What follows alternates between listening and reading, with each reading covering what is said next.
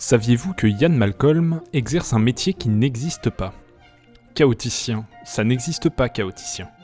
Il y a bien des gens dans leur travail qui utilisent des modèles chaotiques parmi d'autres outils pour étudier leurs propres problématiques, mais personne au monde n'est consultant en chaos. Personne ne se balade de projet en projet pour dire attention, ça va pas marcher là, vous avez mis trop de chaos. Je caricature, mais concrètement, on ne sait pas ce qu'il fait Malcolm dans sa vie. Grant, Sattler, Nedry, Muldoon, on comprend à peu près tous quel est leur rôle, quel est leur travail.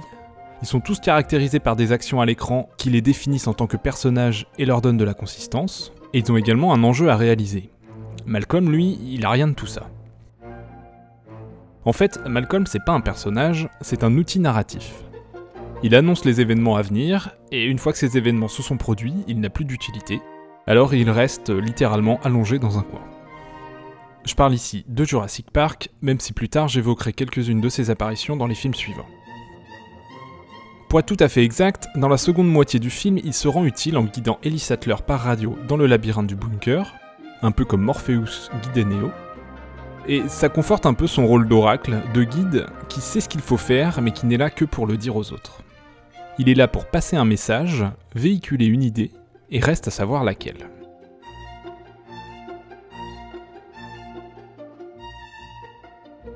Dans le livre, Malcolm et la théorie du chaos constituent un argumentaire à charge contre l'institution scientifique qui est considérée comme figée dans des modèles et des théories, incapable de prendre en compte des phénomènes empiriques.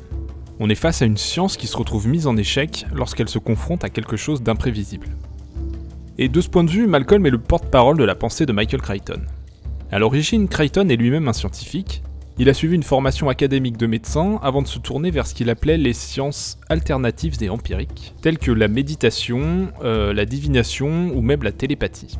Il a retracé tout son cheminement intellectuel dans un essai autobiographique qui s'appelle Voyage, et dans lequel il raconte comment ses voyages euh, géographiques l'ont amené à ouvrir son horizon de pensée. Au terme de sa réflexion dans ce bouquin, il en arrive à déplorer l'arrogance et l'hermétisme des scientifiques académiques envers des disciplines alternatives, dont lui-même valide le bien fondé par l'expérience. Alors on peut penser ce qu'on veut des aventures de Crichton dans Voyage, j'ai personnellement été un peu surpris par euh, la lecture de certains passages, en particulier celui où il décrit ses monologues quotidiens avec un cactus pendant un stage de méditation dans le désert, et comment le cactus lui répondait. Mais dans l'absolu, la critique qu'il émet face à la science peut s'entendre. Elle n'invalide pas et elle ne désavoue pas non plus la recherche scientifique, elle insiste seulement sur la nécessité de construire ces modèles en tenant compte de l'ensemble des faits, plutôt que de chercher les faits qui valident des modèles préconçus. Voyage a été publié en 88 et il précède immédiatement Jurassic Park dans la bibliographie de Crichton. Il n'est donc pas étonnant de retrouver dans l'œuvre qui nous intéresse cette critique de la science, figée dans sa vision du monde et incapable de prendre en compte des expériences concrètes. Et c'est exactement ce que fait Ian Malcolm dans le livre il démontre par l'exemple qu'InGen s'est planté.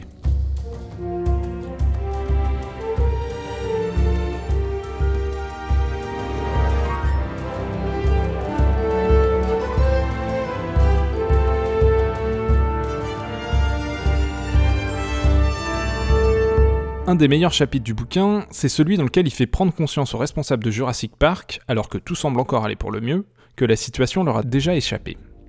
C'est un chapitre qui s'appelle Contrôle, euh, il y en a plusieurs qui ont ce titre-là, mais celui-là fait suite au passage avec le stégosaure malade, pendant lequel Grant a identifié des restes de coquilles d'œufs de raptor que Tim a ramassés sur le sol. Et quand Grant lui annonce ça, John Hammond il y croit pas. C'est à ce moment-là que Malcolm passe à l'offensive et lui montre comment le système de surveillance du parc, qui a été conçu pour vérifier en permanence qu'aucun dinosaure ne manque à l'appel, a occulté le fait qu'ils sont en réalité plus nombreux que prévu montrant ainsi que les scientifiques de Jurassic Park ont cherché à corroborer leur idée préconçue, qui est euh, le parc est sûr, tout va bien, on a juste à vérifier qu'on perd pas de dino, au lieu euh, d'avoir une vision plus large qui leur aurait montré que non, ils perdent pas de dino, par contre, euh, il y en a de plus en plus alors que ça devrait pas. Il y a un deuxième passage un peu plus technique où Malcolm réitère une démonstration de ce genre, c'est celui où il démontre que la courbe de répartition de taille des Compsognathus, qui indique une population homogène et en bonne santé, est en réalité une anomalie. En fait, étant donné que ces dinosaures ont été introduits dans le parc en trois lots d'individus distincts dans le temps, les trois sous-populations devraient apparaître clairement et distinctement sur la courbe. Et le fait que la courbe soit une gaussienne parfaite indique en fait que certes c'est une population homogène et en bonne santé, mais pour qu'une population soit homogène et en bonne santé, eh bien il faut que les dinosaures se reproduisent. Une fois encore, les dirigeants du parc étaient tellement fiers d'avoir une population homogène et en bonne santé, parce que c'est ce qu'ils cherchaient à obtenir, qu'ils ne se sont pas rendus compte, en regardant de manière plus large, que c'était justement ça le problème. Pour être tout à fait franc, ces deux exemples sont beaucoup trop évidents pour être crédibles. Je pense qu'aucun analyste ne ferait des erreurs de conception ou d'interprétation aussi grossières, mais à travers les failles du système informatique, c'est l'arrogance et les certitudes d'Ingen, et des scientifiques d'Ingen, qui sont mises à l'index. Encore une fois, confiants dans leur vision et sûrs de leur modèle, ils n'ont pas daigné considérer l'improbable, l'imprévu, et n'ont cherché qu'à valider leur certitude. Et la notion de chaos, si chère à Malcolm, dans le livre elle conceptualise cette incertitude qu'il ne faut pas ignorer. Ce que dit Malcolm, en gros, c'est ce que vous faites est trop complexe pour suivre un modèle prédictif, vous ne maîtrisez pas tous les facteurs qui sont à l'œuvre, alors oubliez vos modèles et vos théories, observez ce qui se passe réellement et agissez en conséquence. À travers ça, Malcolm et Crichton ne critiquent pas la science, ni la recherche ou la découverte. Ils critiquent une manière biaisée de faire de la science qui découle d'une trop grande confiance en soi. Concrètement, dans le livre, Malcolm ne reproche jamais à John Hammond d'avoir créé des dinosaures, mais il le prévient que s'il n'enlève pas ses œillères, ses créations vont lui échapper. Dans le film, on a le même personnage, mais le message qu'il véhicule est un peu différent. John, le genre de contrôle que vous tentez n'est pas possible. Écoutez, il y a une chose que l'histoire de l'évolution nous a apprise, c'est que la vie ne peut pas être contenue. La vie prend le large, la vie conquiert de nouveaux territoires, elle renverse toutes les barrières. C'est parfois pénible, c'est parfois dangereux, mais...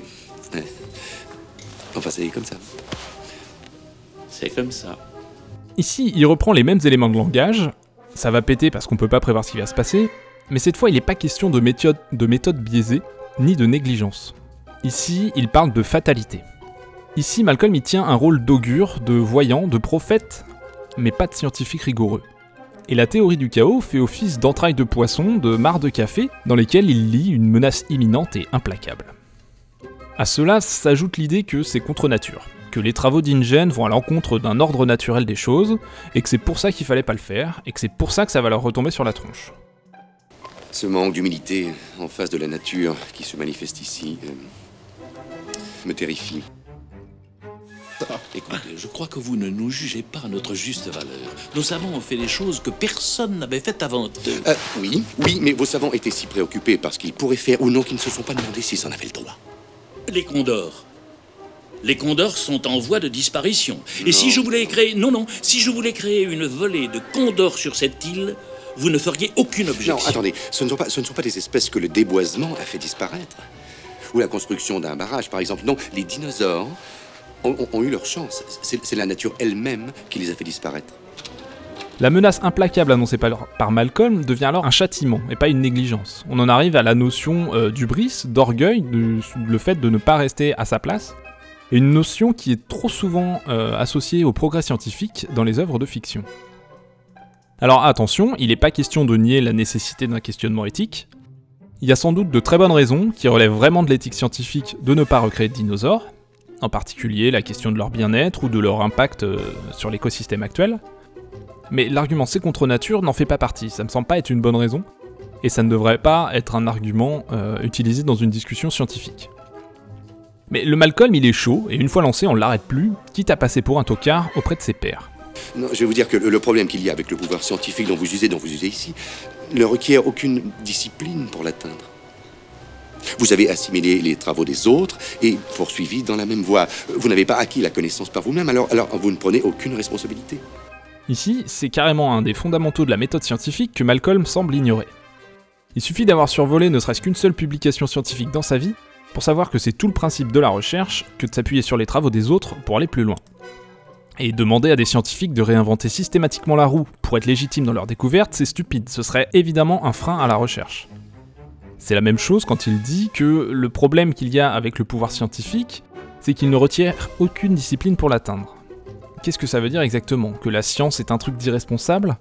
Et que si on extrapole, il y a d'autres gens plus responsables, il y a d'autres pouvoirs qui seraient l'apanage de gens éclairés, qui eux auraient acquis une certaine discipline? Mais qu'est-ce que ça pourrait être? Dieu crée les dinosaures, Dieu détruit les dinosaures, Dieu crée l'homme, l'homme détruit Dieu, l'homme crée les dinosaures. Les dinosaures mangent l'homme La femme hérite de la terre. La réponse finalement est peut-être à rechercher du côté de cette blague sur Dieu qui crée les dinosaures. Alors oui, c'est peut-être un peu abrupt comme ça, après 10 minutes de monologue, que, je balance que Malcolm est un bigot créationniste. Mais euh, cette blagounette donnera plus tard le titre de son livre qu'on voit dans Jurassic World. Le titre du livre de Malcolm, c'est Dieu crée les dinosaures. Et si plus tard dans Fallen Kingdom on lui fait dire explicitement que Dieu n'a rien à voir là-dedans, bah c'est peut-être justement parce que tout le reste de son discours y fait fortement penser.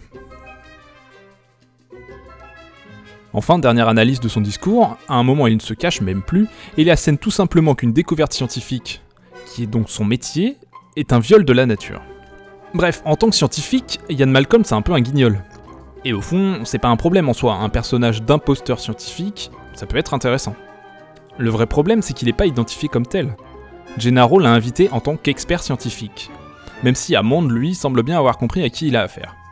Moi j'ai amené des savants, vous vous amenez une star du rock. Donc Malcolm est invité en tant que scientifique pour son expertise, alors qu'il dit des trucs qui ne le sont pas du tout. Mais en plus, il n'a pas de contradicteur. En fait, quand il s'agit d'étaler sa science, on voit que lui. Un peu comme ces experts euh, scientifiques ou philosophes qu'on peut inviter à la télévision et qu'on laisse dérouler un discours sans leur apporter contradiction ni euh, vérification. Alors, vous inquiétez pas, JurassicPark.fr n'a pas vocation à devenir un podcast politique ou d'analyse sociologique sur ce qui se passe à la télévision. Mais personnellement, j'ai toujours regretté qu'il n'y ait pas d'opposition franche sur la question scientifique entre Malcolm et Alan Grant ou Ellis Sattler. D'ailleurs, Alan Grant et Ellis Sattler, ils sont à peine caractérisés comme des scientifiques. Quand ils essaient d'en placer une sur leur domaine de compétences respectifs, ils sont soit coupés, soit moqués. Et les vraies infos paléontologiques qu'on a dans Jurassic Park, elles sont données par Tim, pas par Grant. Parce que Grant, c'est un vrai scientifique, et alors ce qu'il dit, bah, c'est chiant. Et regardez ces petits os en demi-lune à cette attache. C'est pas étonnant que ces loustiques aient appris à voler. Non, sérieusement. Bon. Peut-être que les dinosaures ont plus de choses en commun avec les oiseaux qu'avec les reptiles.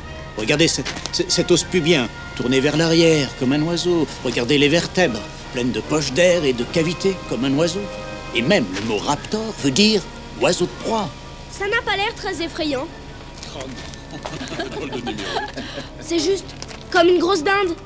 Malcolm, lui, on le laisse s'épancher en permanence sur sa pseudo-spécialité de chaoticien, quitte à raconter des conneries. Il est bien, il parle bien, il sort des punchlines, c'est un bon client, les fans l'adorent. Qu'ils disent de la merde ou de la science, finalement, ça gêne qui? Du coup, on n'entend que lui jusqu'à ce que sa prophétie du chaos se réalise, et ensuite il ne fait plus rien. Dans le monde perdu, c'est pareil, finalement, à parcourir partout pour répéter à qui veut l'entendre entre deux punchlines que cette fois encore il fallait pas venir sur cette île, bah il en fout pas une. Et c'est encore plus flagrant dans Fallen Kingdom, où il en est réduit à une caricature de lui-même, se contentant de dérouler deux monologues alarmistes en début et en fin de film. Michael Crichton disait de Malcolm qu'il est le commentateur ironique de l'action. Et il l'avait fait revenir dans le monde perdu, malgré sa mort dans le premier livre, parce qu'il avait besoin de ce rôle particulier. Par ce statut, Malcolm est mis en position de spectateur éclairé, et il oriente la manière dont les autres spectateurs bien réels, eux, vont percevoir ce qui se passe. Et comme on l'a vu, selon le médium, la nature du message peut changer, alors que le personnage reste le même. Et donc, la vraie question est de savoir ce qu'en ont retenu les spectateurs. Derrière le symbole du playboy ténébreux, vintage, cynique et dont on connaît par cœur les répliques, C'est vraiment un gros tas de merde. que vous a appris Yann Malcolm Vous y penserez la prochaine fois que vous contemplerez sur votre étagère le petit Funko Pop Shirtless Malcolm en édition limitée que vous avez acheté une fortune à un revendeur sur eBay.